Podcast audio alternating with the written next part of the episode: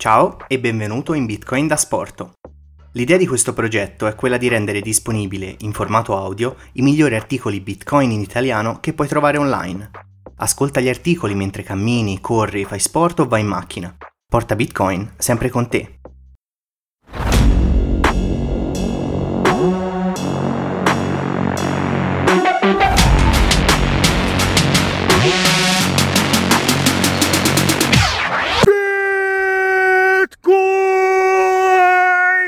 Da Asporto. Oggi vi porto una chicca, il discorso che Javier Milei ha pronunciato il 18 gennaio 2024 a Davos, la culla del World Economic Forum. Milei è l'attuale presidente dell'Argentina, ma anche un professore di economia, divulgatore delle idee della scuola austriaca e dei concetti di libertà. Godetevelo. Aspetta un momento. Se Bitcoin da sport ti sta aiutando a capire Bitcoin, probabilmente ti sei chiesto come acquistarli in modo semplice e sicuro. Noi usiamo Relai, attraverso cui puoi acquistare anche piccole frazioni di Bitcoin tramite bonifica o carta, direttamente su un tuo wallet di cui detieni le chiavi private.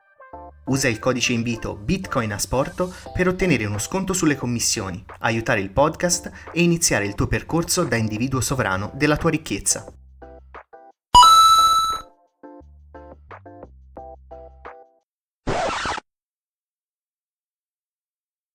Buon pomeriggio. Grazie mille. Oggi sono qui per dirvi che il mondo occidentale è in pericolo. Ed è in pericolo perché coloro che avrebbero dovuto proteggere i valori dell'Occidente si sono abbarbicati ad una visione del mondo che porta inesorabilmente al socialismo e quindi alla povertà. Sfortunatamente nelle ultime decadi alcuni individui motivati dalla volontà di aiutare gli altri e altri motivati dalla volontà di appartenere ad una casta di privilegiati, i principali leader mondiali hanno abbandonato il modello della libertà per differenti visioni di quello che chiamiamo collettivismo. Siamo qui per dirvi che gli esperimenti collettivisti non sono mai la soluzione al problema che affligge i cittadini del mondo, ma piuttosto ne sono la causa. Credetemi, nessuno lo sa meglio del popolo argentino. Quando abbiamo adottato un modello libertario nel 1860, in 35 anni siamo diventati una delle potenze globali, mentre quando abbiamo abbracciato il collettivismo nel corso degli ultimi 100 anni, abbiamo visto come i nostri cittadini hanno iniziato ad impoverirsi e siamo crollati al 140 posto della classifica globale dei paesi per ordine di ricchezza. Ma prima di continuare questo discorso è importante guardare i dati che dimostrano perché il capitalismo e la libera imprenditorialità non sono solo l'unico modo possibile per risolvere la povertà nel mondo, ma sono anche l'unico sistema moralmente desiderabile per raggiungere questo obiettivo. Se guardiamo alla storia del progresso economico, possiamo vedere come tra l'anno 0 e il 1800 il PIL pro capite globale sia rimasto praticamente costante per tutto il periodo di riferimento. Se guardate il grafico dell'evoluzione della crescita economica dell'umanità, vedreste una mazza da hockey, una funzione esponenziale che è rimasta costante per il 90% del tempo e che poi è schizzata esponenzialmente dal XIX secolo. L'unica eccezione a questa storia di stagnazione è stato il tardo XV secolo, con la scoperta del continente americano, ma esclusa questa eccezione, nel periodo tra l'anno 0 e il 1800 il PIL pro capite globale è rimasto stagnante, il capitalismo non ha portato da solo all'esplosione del benessere dal momento in cui è stato adottato come sistema economico, ma se guardate i dati vedrete come la crescita continua ad accelerare per tutto il periodo, mentre nel periodo tra l'anno 0 e il 1800 la crescita del PIL pro capite globale è rimasta stabile a circa lo 0.02% annuale, quindi quasi una crescita pari a zero. A partire dal XIX secolo, con la rivoluzione industriale, il tasso di crescita composto è stato dello 0.66% e a quel tasso, per raddoppiare il PIL pro capite, ti servono una cosa come 107 anni. Ora, se guardate al periodo tra il 1900 e il 1950, il tasso di crescita è stato dell'1.66% all'anno e quindi non servono più 107 anni, ma 66 per raddoppiare il PIL pro capite. E se prendete il periodo dal 1950 al 2000, vedete che il tasso di crescita è stato del 2.1% all'anno, che significa che ci vogliono solo 33 anni per raddoppiare il PIL pro capite. Questo trend è lontano dal fermarsi e rimane imponente. Oggi, se prendiamo il periodo dal 2000 al 2023, il tasso di crescita ha accelerato ancora al 3%, che significa che puoi raddoppiare il PIL pro capite mondiale in soli 23 anni. Detto questo, se guardate al PIL pro capite dal 1800 fino ad oggi, quello che vedrete è che dopo la rivoluzione industriale il PIL pro capite globale è cresciuto di oltre 15 volte, che significa un boom nella crescita che ha portato fuori dalla povertà il 90% della popolazione globale. Dobbiamo ricordare che nel 1800 quasi il 95% della popolazione globale viveva in povertà estrema e che quelle cifre sono crollate al 5% nel 2020, prima della pandemia. La conclusione è ovvia. Più che essere la causa dei nostri problemi, il capitalismo basato sul libero mercato come sistema economico è l'unico strumento che abbiamo per risolvere la fame nel mondo e la povertà estrema in tutto il pianeta. Le evidenze empiriche non si possono mettere in discussione. Quindi, poiché non ci sono dubbi che il capitalismo basato sul libero mercato è superiore in termini di produttività, i socialisti hanno attaccato il capitalismo adducendo questioni morali, dicendo che il capitalismo è cattivo perché promuove l'individualismo, mentre il collettivismo è buono perché è altruistico. Ovviamente coi soldi degli altri. Quindi i collettivisti si fanno portavoce della giustizia sociale ma mentre questo concetto è diventato di moda in tempi recenti nei paesi sviluppati, nel mio paese è stato un discorso politico per oltre 80 anni. Il problema è che la giustizia sociale non è giusta e non contribuisce al benessere generale. Piuttosto l'opposto. È intrinsecamente ingiusta e violenta perché lo Stato si finanzia attraverso la tassazione e le tasse vengono raccolte coercitivamente. O per caso qualcuno qui è disposto a dire che paga volontariamente le tasse? Questo significa che lo Stato si finanzia con l'uso della coercizione e che più alte sono le tasse, maggiore è la coercizione e minore la libertà. Coloro che promuovono la giustizia sociale partono dall'idea che l'intera economia sia una torta che può essere divisa, ma quella torta non viene regalata. È generata da quello che Israel Kishna chiama processo di scoperta del mercato, ovvero se i beni e i servizi offerti da un'azienda non hanno domanda, l'azienda fallirà a meno che non si adatti alla domanda di mercato. Se produce un bene di buona qualità ad un prezzo attraente, allora farà bene e ne produrrà di più. Quindi il mercato è un processo di scoperta, nel quale il capitalista trova il giusto percorso nel tempo. Ma se lo Stato punisce i capitalisti quando hanno successo e si mette in mezzo nel processo di scoperta, allora distruggerà gli incentivi sottostanti e la conseguenza è che produrrà meno, la torta sarà più piccola e questo danneggerà la società nel suo insieme. Il collettivismo, inibendo questi processi di scoperta e ostacolando l'appropriazione delle scoperte, finisce per legare le mani agli imprenditori e prevenire l'offerta di migliori beni e servizi a prezzi migliori. E quindi com'è possibile che l'Accademia internazionale e le organizzazioni che si occupano di teoria economica e politici demonizzino un sistema economico che non solo ha tolto dalla povertà estrema il 90% del mondo, ma che ha continuato a farlo sempre più velocemente e che è superiore moralmente? Grazie al capitalismo, basato sul libero mercato, vediamo il mondo vivere il momento migliore di sempre nella storia umana. Nella storia umana non c'è stato un momento con maggiore benessere e prosperità di oggi. Ed è anche vero che nel mondo di oggi chi è più libero è anche più ricco, vive in pace e prospera. E questo è particolarmente vero per i paesi che hanno più libertà e libertà economica, che rispettano i diritti di proprietà degli individui. Questi paesi sono 12 volte più ricchi di quelli oppressi. Il decile più basso in termini di distribuzione nei paesi liberali sta meglio del 90% della popolazione dei paesi oppressi e la povertà è 25 volte più bassa e la povertà estrema 50 volte più bassa. Inoltre i cittadini dei paesi liberi vivono il 25% più a lungo dei cittadini di paesi oppressi. Ora, cosa intendiamo quando parliamo di libertarismo?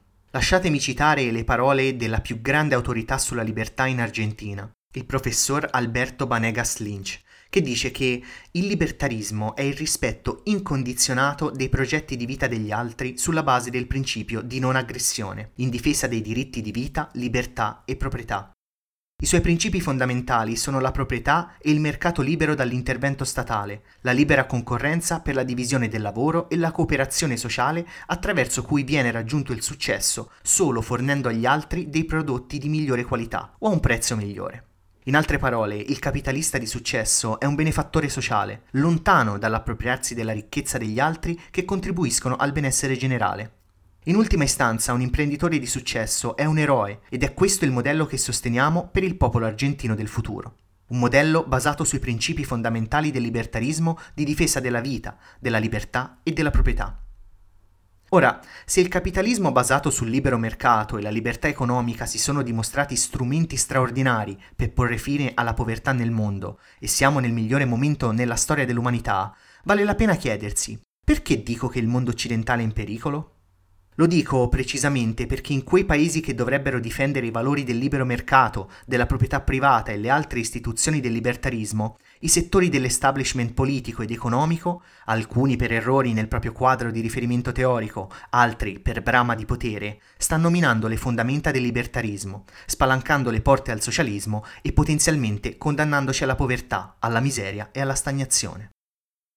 Non bisogna mai dimenticare che il socialismo è stato sempre e ovunque un fenomeno di impoverimento, che ha fallito in tutti i paesi dove è stato provato. È stato un fallimento economico, sociale e culturale ed ha ucciso più di 100 milioni di persone.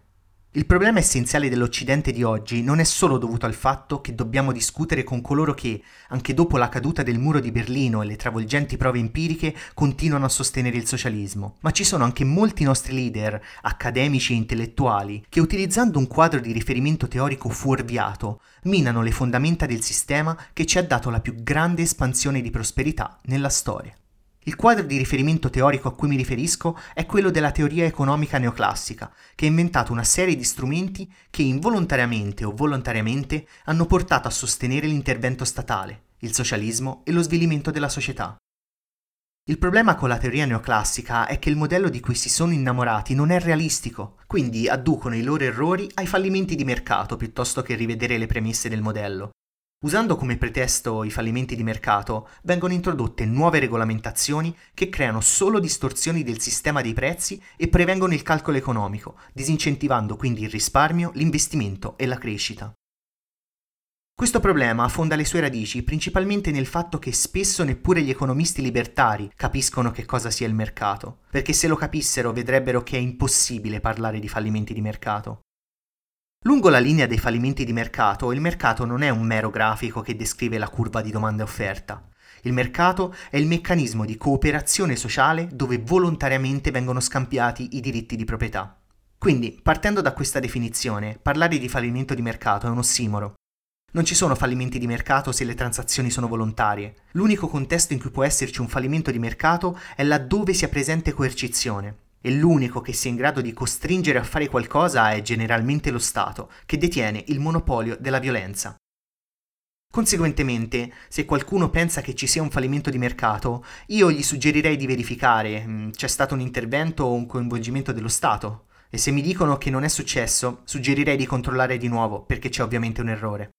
I fallimenti di mercato non esistono, un esempio di questi fallimenti di mercato, descritti dagli economisti neoclassici, sono le strutture di concentrazione dell'economia. Tuttavia, senza un maggiore rendimento dalle funzioni di scala, le cui controparti sono le strutture di concentrazione dell'economia, non potremmo spiegare la crescita economica dal 1800 a oggi. Non è interessante che dal 1800 in poi la popolazione si sia moltiplicata di 8 o 9 volte? Che il PIL pro capite sia cresciuto di oltre 15 volte? Oppure che la povertà estrema sia passata dal 95 al 5%? Tuttavia, la presenza di rendimenti maggiori crea strutture concentrate, che chiamiamo monopoli.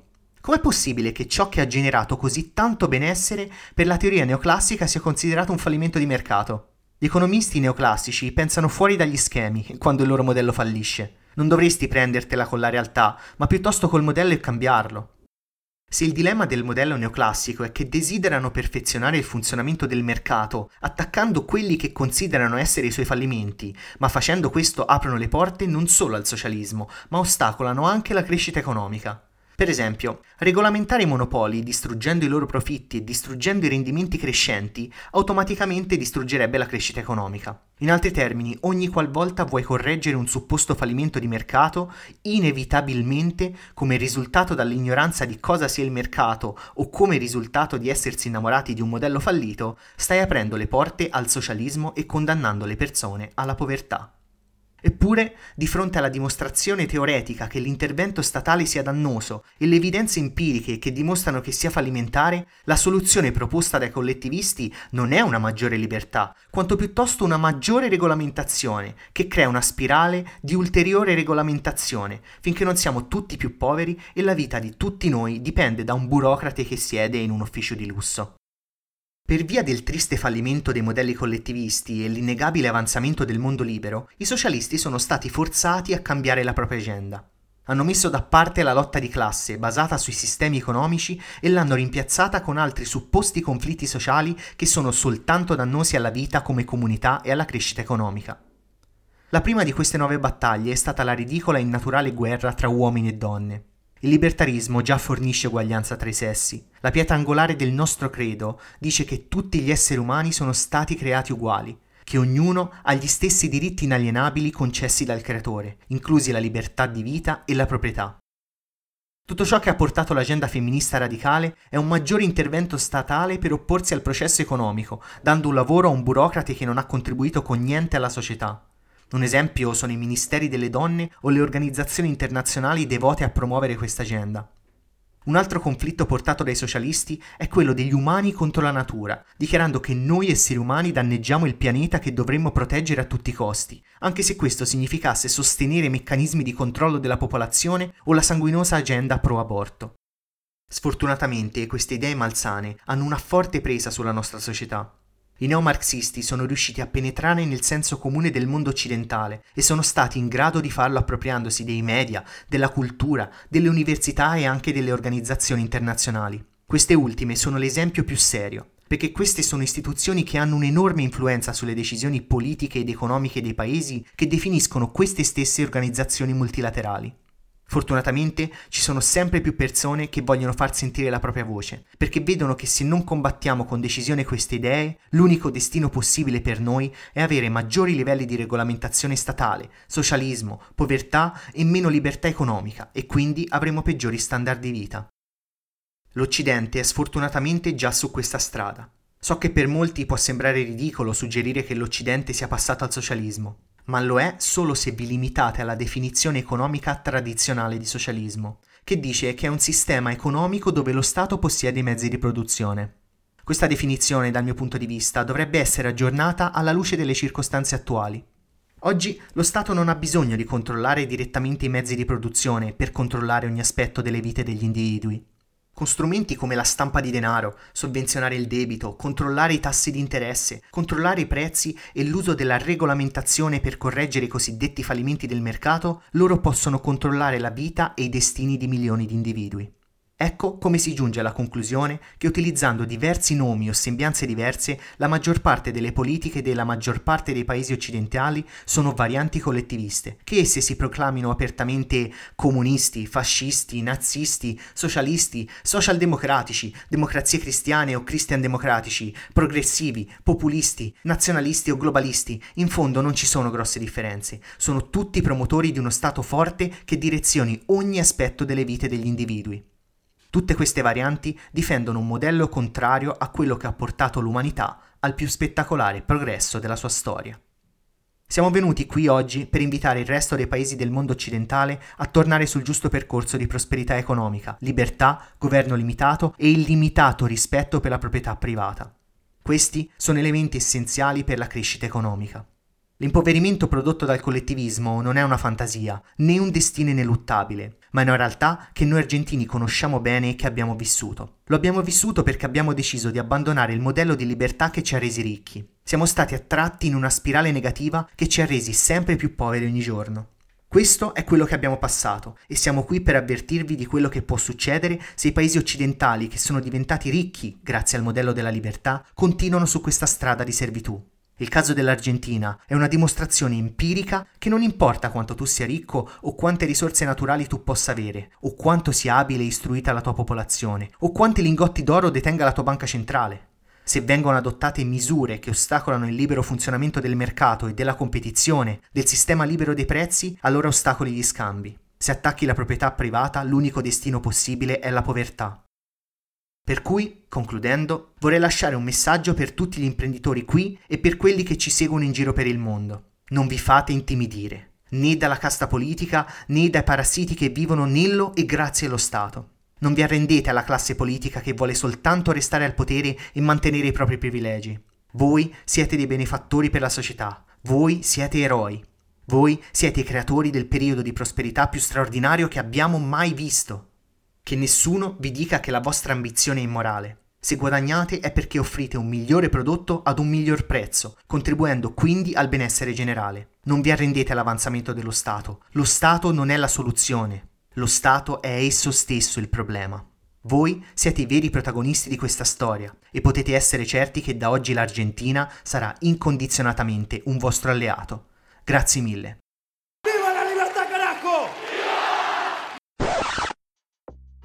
Grazie per aver ascoltato Bitcoin da Sporto. Se ti è piaciuto metti 5 stelle su Spotify e condividilo con i tuoi amici bitcoiner, ma soprattutto no coiner. Per non perderti nuovi episodi, seguici su Twitter agli handle CypherGatto e augmented underscore 1234. Alla prossima!